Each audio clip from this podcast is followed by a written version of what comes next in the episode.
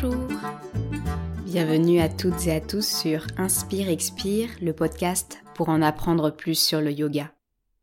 Je suis Gabrielle, professeure de yoga à Paris et en région parisienne, et je vous accueille ici pour répondre à vos questions sur le yoga et pour vous faire découvrir cette belle pratique sous tous ses aspects.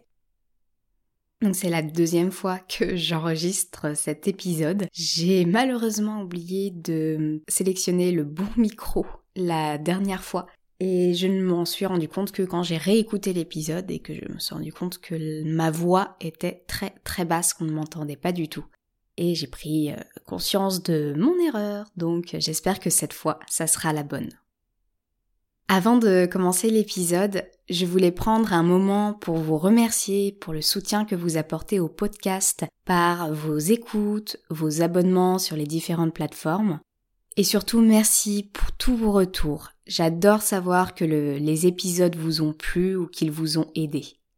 Et j'en profite pour remercier Mimi, qui est la première personne à avoir laissé un commentaire sur iTunes et qui me dit Merci Gabriel, j'aime beaucoup ce podcast dont je suis tombée accro un nouveau rendez-vous yoga que j'attends avec impatience. Merci beaucoup Mimi, ce commentaire comme tous les autres me va droit au cœur. Et maintenant, place à l'épisode. Nous voyons de plus en plus d'offres de yoga fleurir dans les salles de sport. Dans les magazines, le yoga est présenté comme le sport tendance, celui qu'il faut faire pour s'assouplir, se renforcer perdre du poids. Même quand on s'inscrit comme micro-entrepreneur pour devenir professeur de yoga, l'INSEE nous classe dans l'enseignement de disciplines sportives et d'activités de loisirs. Mais le yoga est-il vraiment une pratique sportive? Dans ce cinquième épisode, je souhaite aborder cette question avec vous et engager la réflexion. Qu'est-ce qu'un sport? Le yoga rentre-t-il dans cette définition? Et sinon, quelles sont ses différences? On va commencer par définir ce qu'est un sport. J'ai trouvé deux définitions dans le Larousse qui, à mes yeux, correspondent au sujet. La première, c'est que le sport est une activité physique visant à améliorer la condition physique. Dans cette catégorie, je pense qu'on peut placer le pilate, la course à pied ou la natation. Tous ces sports que l'on fait pour soi-même, pour se maintenir en forme, et qui sont généralement des sports individuels sans forcément de compétition. La deuxième définition du sport désigne l'ensemble des exercices physiques se présentant sous forme de jeux individuels ou collectifs, donnant généralement lieu à une compétition, pratiquée en observant certaines règles précises. Donc ici, cela désignerait plus les sports que nous pouvons voir à la télé, lors des Jeux olympiques par exemple, ou des championnats. Il y a les sports collectifs comme le football ou le handball, et les sports individuels comme l'escrime ou l'athlétisme. À la lecture de ces deux définitions, on peut se demander est-ce que le yoga est un sport? Il y a bien une dimension physique dans le yoga, ce sont les asanas. Ces postures permettent de faire travailler le corps, de l'assouplir et de le muscler pour qu'il soit en bonne santé. Ce travail du corps peut être assez sportif. On sent la respiration et le rythme cardiaque s'accélérer, on transpire, et on sent bien les courbatures le lendemain d'une séance. Un autre élément qui donne à la pratique du yoga une dimension physique à mes yeux, c'est le pranayama. La maîtrise du souffle passe par des actions sur le corps pour respirer de différentes manières. Peu à peu, on augmente notre capacité respiratoire et on commence à contrôler notre diaphragme. Et tous les éléments dont je parlais avant, accélération de la respiration ou au contraire ralentissement, peut-être transpiration, on peut les ressentir dans certains pranayams. On peut donc pratiquer le yoga à la manière d'un sport, c'est-à-dire d'une façon qui engage surtout le corps et permet d'améliorer la condition physique de la personne qui pratique. Pour ma part, mon activité physique se résume à la marche et à la pratique des asanas. Une autre caractéristique du sport est le fait qu'il s'agit souvent de jeux.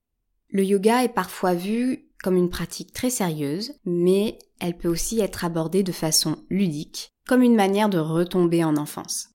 Comme un ou une enfant, nous allons à la découverte de notre corps dans chacune des postures.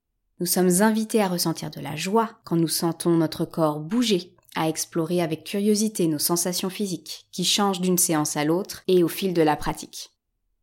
Le yoga est plutôt perçu comme une pratique individuelle, que l'on peut pratiquer chez soi, ou même quand on la pratique en classe, on suit surtout un cours de yoga pour être avec nous-mêmes.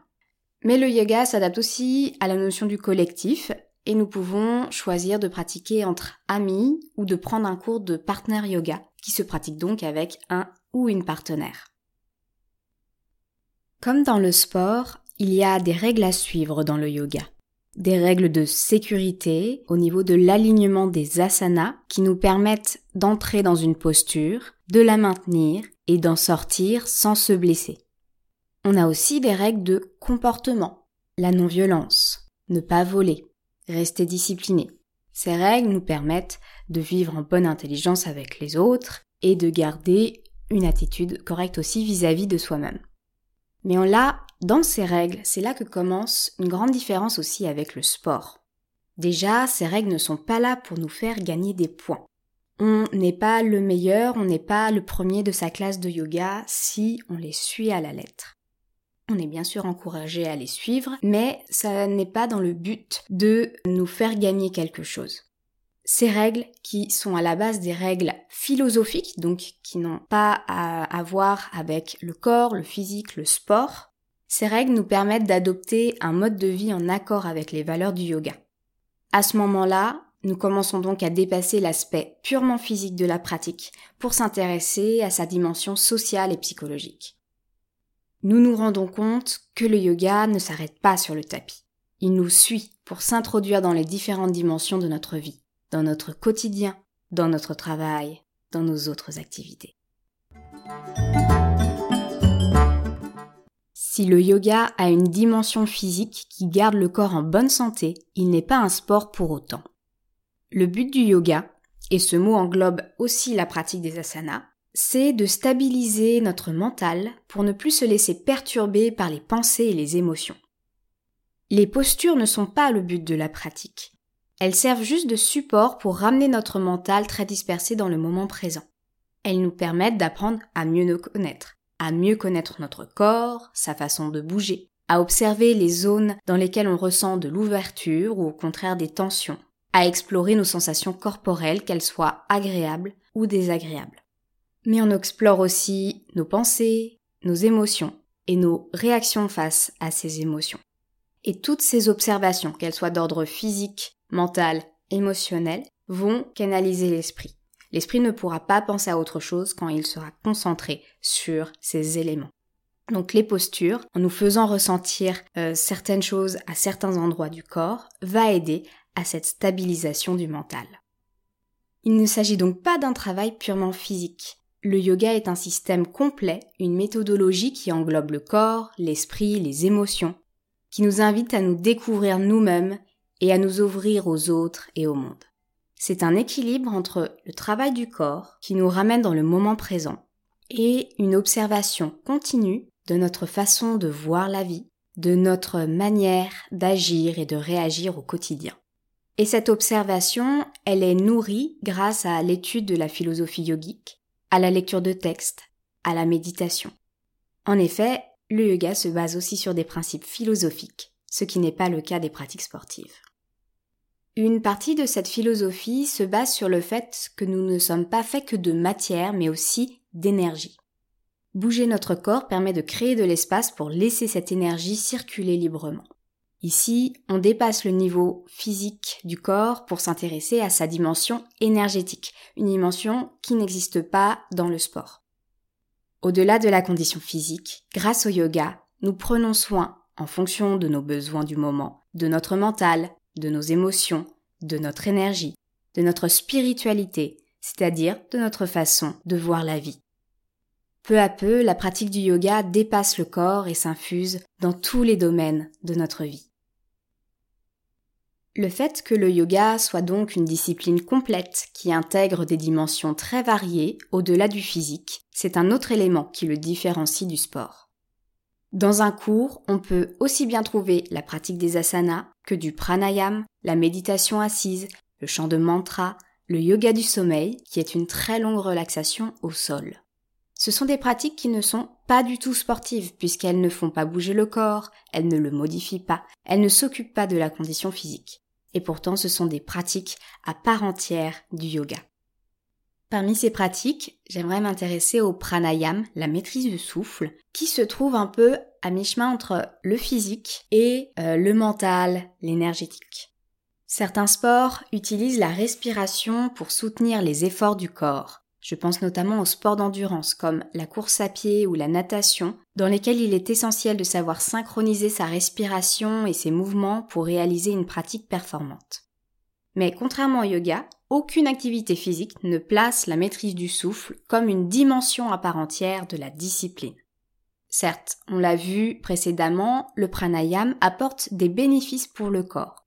Pratiquer les pranayams permet d'augmenter petit à petit le volume respiratoire. Cela permet une meilleure oxygénation des organes et de ralentir le souffle. On est donc en meilleure santé et on ressent une détente physique. Mais les exercices pour apprendre à maîtriser son souffle ont d'abord pour but, encore une fois, d'agir sur le mental et les émotions en les apaisant, et ainsi en diminuant leurs effets perturbateurs sur l'esprit.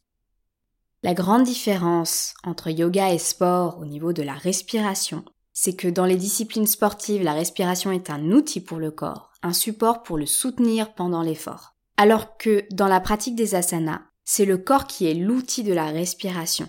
C'est la respiration qui initie le mouvement dans le corps et c'est elle encore qui guide le corps et qui l'ouvre petit à petit au fil de la pratique. Donc la respiration est mise en premier dans le yoga elle est mise en second dans le sport. Et dans le yoga, elle a aussi ce rôle de lien entre le corps et l'esprit. Si on n'est plus concentré sur notre respiration, très vite, on va repartir dans nos pensées qui nous perturbent. Si on arrive à garder cette concentration sur la respiration, on arrive à rester dans le moment présent, dans son corps, et à ne plus se laisser embarquer sur la rivière et le flot tumultueux des pensées. On voit donc qu'on a une considération très différente de la respiration entre le sport et le yoga. Au début de l'épisode, en définissant le mot sport, j'ai parlé de compétition, une notion qui est totalement absente de la pratique du yoga et même des asanas. Le but, quand on pratique le yoga, n'est pas d'être là ou le meilleur. La compétition peut exister, mais à l'intérieur des élèves, c'est-à-dire si les élèves se comparent les uns les autres. Nous sommes des êtres humains, nous avons des égaux qui ont besoin d'être rassurés, qui aiment se comparer pour savoir se situer. Mais le yoga n'est pas un système de compétition. Il n'y a pas de bons points donnés à ceux qui font bien les postures, ni même à ceux qui suivent correctement les règles philosophiques. Dans le yoga, il s'agit de donner le meilleur de soi-même sur le moment présent, en fonction de ses capacités, qui ne sont pas les mêmes d'un jour à l'autre. Et ce meilleur de soi-même n'est pas donné sur le tapis dans le but d'atteindre un objectif ou une récompense. S'il ne s'agit pas d'une compétition avec les autres, il ne s'agit pas non plus d'une compétition avec soi-même pour faire de meilleures performances que la séance précédente et être toujours dans la progression, toujours dans euh, le plus que avant. Le yoga nous invite à pratiquer pour nous poser, observer ce qui se passe dans notre corps, dans notre mental, sans attente particulière et donc sans comparaison ni compétition. Cette question de l'absence de compétition, elle permet aussi d'aborder une autre différence importante entre le sport et le yoga. Le sport se tourne généralement plutôt vers l'extérieur, tandis que le yoga nous ramène vers notre monde intérieur. C'est une différence que j'ai personnellement ressentie quand je suis passée de la pratique du pilate à celle du yoga, comme j'en parlais dans l'épisode numéro 4 d'Inspire Expire. Dans tous les sports, nous recherchons à atteindre un objectif, que ce soit gagner un match, se dépasser ou encore changer son corps. Les efforts sont donc dirigés vers un but extérieur, vers un accomplissement futur.